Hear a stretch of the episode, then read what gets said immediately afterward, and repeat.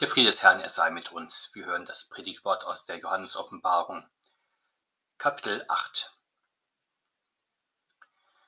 Und als das Lamm das siebte Siegel auftat, entstand eine Stille im Himmel etwa eine halbe Stunde lang. Und ich sah die sieben Engel, die vor Gott stehen, und ihnen wurden sieben Posaunen gegeben. Und ein anderer Engel kam und trat an den Altar und hatte ein goldenes Räuchergefäß, und ihm wurde viel Räucherwerk gegeben, dass er es darbringe mit den Gebeten aller Heiligen auf dem goldenen Altar vor dem Thron. Und der Rauch des Räucherwerks stieg mit den Gebeten der Heiligen von der Hand des Engels hinauf zu Gott. Und der Engel nahm das Räuchergefäß und füllte es mit Feuer vom Altar und schüttete es auf die Erde. Und da geschahen Donner und Stimmen und Blitze und Erdbeben. Und die sieben Engel mit den sieben Posaunen hatten sich gerüstet zu blasen, und der erste blies seine Posaunen, und es kam Hagel und Feuer mit Blut vermengt und fiel auf die Erde.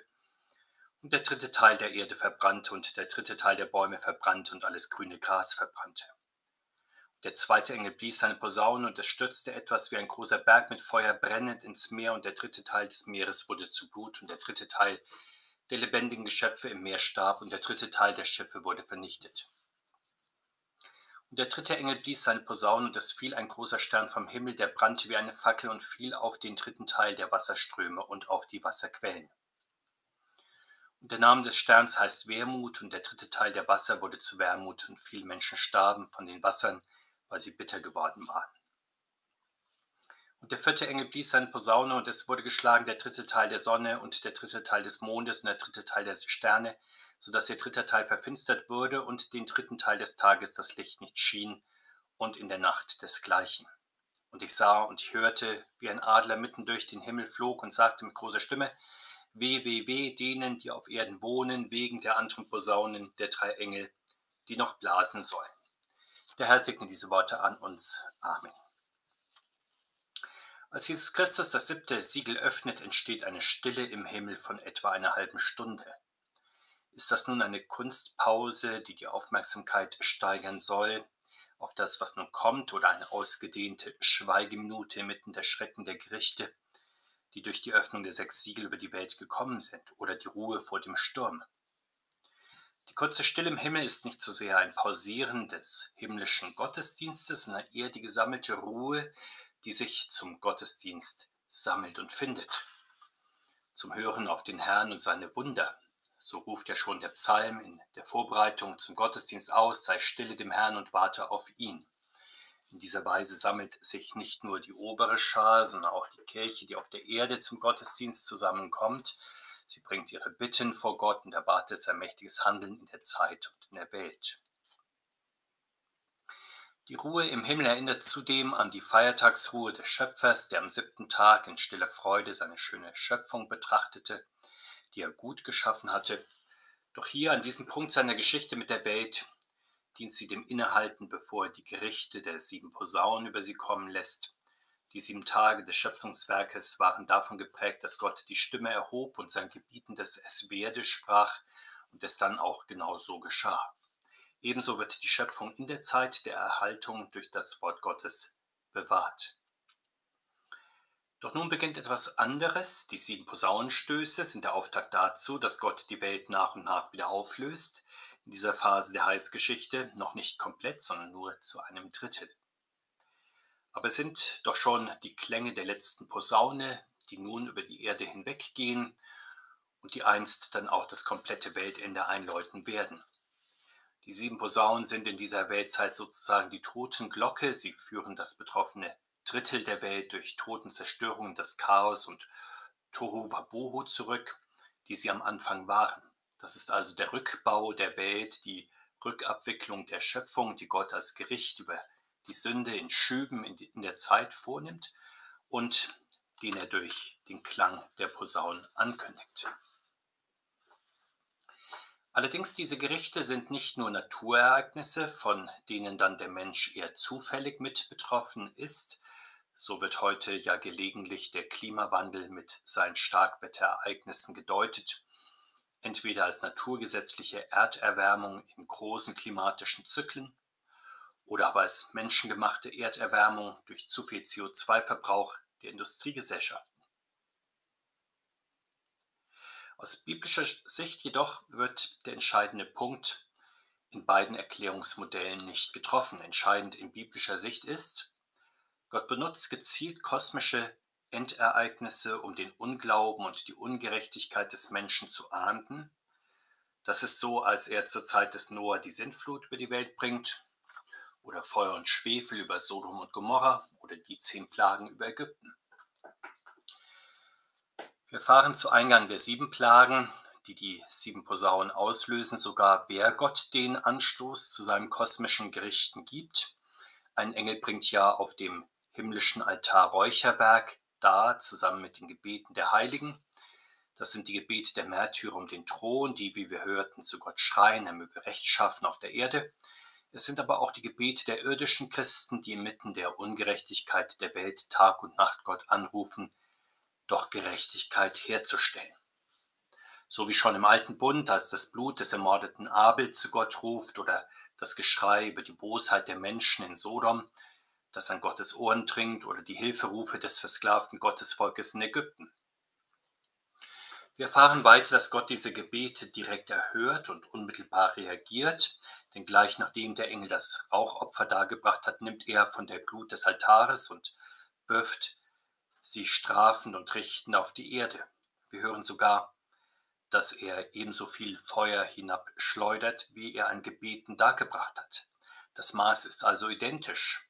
Es ist jeweils die Füllung eines Räuchergefäßes. Uns wird auch gesagt, wie sich dieses Feuer vom Himmel dann richtend auf der Erde auswirkt, als Donner, Stürme, Blitze und Erdbeben.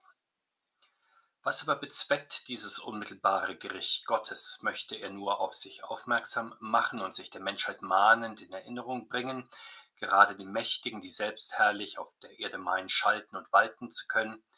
In diesem Sinn hören wir, dass Gott in Ägypten die zehn Plagen und das Schilfmeerwunder in Gang setzt, um am Pharao seine Herrlichkeit zu erweisen und ganz Ägypten seine Macht zu zeigen. Vor allem aber möchte Gott die Seinen aus ihrer Not erretten und sie aus der Versklavung unter die Mächte der Welt retten und in sein Reich hineinführen, so schon im Alten Bund, dann auch, als er die Völker aus dem Reich der Welt in das Reich Gottes in die Kirche hineinruft. Allerdings, je länger die alte Welt Bestand hat und die alte Zeit währt, je weiter der Herr Christus seine Kirche auf allen Kontinenten verbreitet und je näher sein großer Tag rückt, umso größer wird der Widerstand der Mächte dieser Welt gegen den Herrn, seinen Gesalbten, seine Christenheit, den kommenden neuen Himmel und die neue Erde. Deshalb muss mit zunehmender Zeit die Intensität der Gerichte Gottes auch größer werden. Das zeigen in eindrücklicher Weise die sieben Posaunenplagen.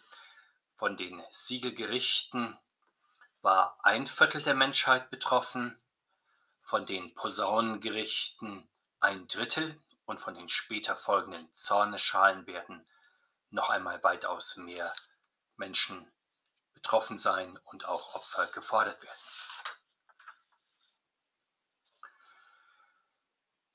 Die Endzeitposaunen nun, sie führen Gerichte herauf, die nicht nur ein Land betreffen und nur lokale Ereignisse sind, sondern die die ganze Welt überziehen und mit einem Opferanteil von einem Drittel der Menschheit auch einen maßgeblichen Prozentsatz direkt betreffen, die anderen dann aber auch durchaus indirekt. Wenn diese Gerichte nun durch Engel und Posaunen ausgelöst werden, so ist das in verschiedener Hinsicht bemerkenswert. Zunächst, weil damit festgehalten ist, dass auch gewaltsame Naturereignisse im Auftrag Gottes ausgelöst werden, sogar die, die viele Menschenleben fordern. Auch Christen sind bei Naturkatastrophen immer wieder versucht, reflexhaft zwei Irrtümern zu verfallen. Der erste, dass die Katastrophe mit Gott nichts zu tun hat, ja seinem Willen geradewegs entgegensteht. Doch mit der Heiligen Schrift muss an der Allmacht Gottes festgehalten werden. Diese bezieht sich auch auf Gerichtsereignisse. Und dann ist die Frage von vonnöten, was er mit diesem Gericht eigentlich beabsichtigt. Der zweite Reflex bei Naturkatastrophen ist, dass auch Christen ihren Glauben an den dreieinigen Gott immer wieder verengen auf den Heilsglauben im engen Sinn. Glaube wird dann beschränkt auf den Bereich des Gefühls oder der Moral oder des praktischen Handelns oder auf die Erlösung der eigenen Seele oder auf das Gefühl der Geborgenheit in der Gemeinde. Darüber wird dann aber der Schöpfer vergessen, Gott der Lenker der Weltgeschichte? Und aus solchem christlichen Tunnelblicken nun reißt das machtvolle Handeln Gottes in der Natur und in der Geschichte heraus. So sehen wir schon beim alten Gottesvolk, für das Gottesdienst und gegenwärtiges Handeln Gottes in der Geschichte nicht getrennt gewesen sind, sondern ineinander gegriffen haben. Denken wir etwa an die Eroberung von Jericho, eine gottesdienstliche Prozession unter Posaunenschall und die Einnahme der Stadt gehen hier Hand in Hand. Und in den Erdenzeiten des Herrn Jesus sind das Hören des Wortes Gottes und die körperliche Heilung nicht zwei unterschiedliche Welten, sondern sie greifen ebenfalls ineinander. Blicken wir nun der Reihe nach zunächst auf die ersten vier Gerichtsposaunen. Sie lösen Wetterereignisse aus, die in zwei Fällen auch große menschliche Opfer nach sich ziehen. Dabei betreffen sie gleichermaßen die unterschiedlichen Lebensräume der Erde, nämlich Landmassen, Meere, Flüsse und Gestirne. Auf das Blasen der ersten Posaune folgt Hagel und Feuer mit Blut vermengt, die auf die Erde fallen und ein Drittel der Erde und ein Drittel ihrer Pflanzen verbrennen. Damit wird die siebte ägyptische Plage aufgenommen und übertroffen. In unserem Zusammenhang sind offenbar nicht nur Feuerstürme, sondern verheerende Vulkanausbrüche gemeint. Diese entfalten ihre zerstörerische Wirkung, ja nicht allein dadurch, dass die im weiten Umkreis, dass sie im weiten Umkreis die Flora und Fauna versengen, sondern dass sie auch die Luft verpesten und damit Menschen, Tieren und Pflanzen die Luft zum Atmen nehmen. Auch in jüngster Zeit haben wir das erlebt, wenn auch noch nicht in der wuchtigen Verbreitung, die uns die Offenbarung hier beschreibt. Denken wir an die Vulkanausbrüche auf den Kanaren und auf Island im Jahr zweitausendeinundzwanzig sowie auf der Insel Tonga Anfang diesen Jahres. Allein seit dem Jahr zweitausend hat es weltweit über sechzig Vulkanausbrüche gegeben. Das sind im Schnitt drei pro Jahr. Auf das Blasen der zweiten Posaune hin stürzen Berge und Felsen brennend ins Meer. Sie töten ein Drittel der Meereslebewesen, sie zerstören ein Drittel der Schiffe und wohl auch der Küstenbewohner, wodurch sich das Meer dann blutig färbt. Damit wird die erste ägyptische Plage aufgenommen und übertroffen. Bei dieser Nilplage war ja offen geblieben, was genau die Verwandlung des Wassers in Blut bewirkt hatte. Für die Endzeit sehen wir die Ursachen klarer. Wir mögen an die heißen Gesteinsmassen denken, die von aktiven Vulkanen ins Meer geschleudert werden und hier sogleich sehr viele Meeresbewohner töten, die aber auch für Schiffe und Schiffsbesatzungen dann tödliche Flutwellen zur Folge haben. Denken wir auch an abrutschende Küsten, die Menschen in den Tod ziehen, oder an Seebeben, die durch Riesenwellen und Überflutungen den Küstenbewohnern Tod und Verderben bringen.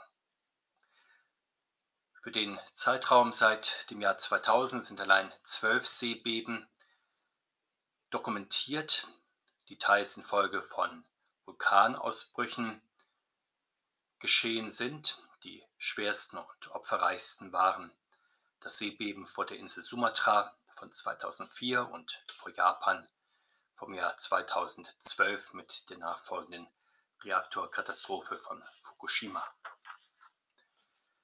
Auf das Blasen der dritten Posaune hin fällt ein großer Stern vom Himmel auf die Erde. Die größte Zerstörung, die von ihm ausgeht, wird allerdings nicht durch die Wucht seines Einschlags oder die folgenden Brände bedingt. Vielmehr vergiftet er viele Wasserquellen, weshalb in der Folge eine große Zahl an Menschen an verunreinigtem Trinkwasser stirbt. Deswegen trägt dieser Stern den Namen Wermut, was in der Heiligen Schrift ein Synonym für Gift ist. Damit wird wiederum die erste ägyptische Plage aufgenommen und übertroffen. Wir mögen hier zunächst an Kometeneinschläge denken. Der jüngste scheint im September zweitausendsieben in Peru eingeschlagen zu sein, wobei vor allem für die ältere Zeit die Liste an verheerenden Kometeneinschlägen lang ist. Sehr virulent ist in der Gegenwart bekanntlich das Problem der schweren Wasserverschmutzung. Hauptverursacher sind hier bekanntlich Chemikalien, Düngemittel, Abwässer, Öl, saurer Regen und anderes mehr, die dann ins Grundwasser eindringen. Geschätzte zwei Komma zwei Milliarden Menschen unserer Erde haben heute keinen regelmäßigen Zugang zu Wasser. Rund achthundert Millionen verfügen nicht einmal über eine Grundversorgung an Trinkwasser.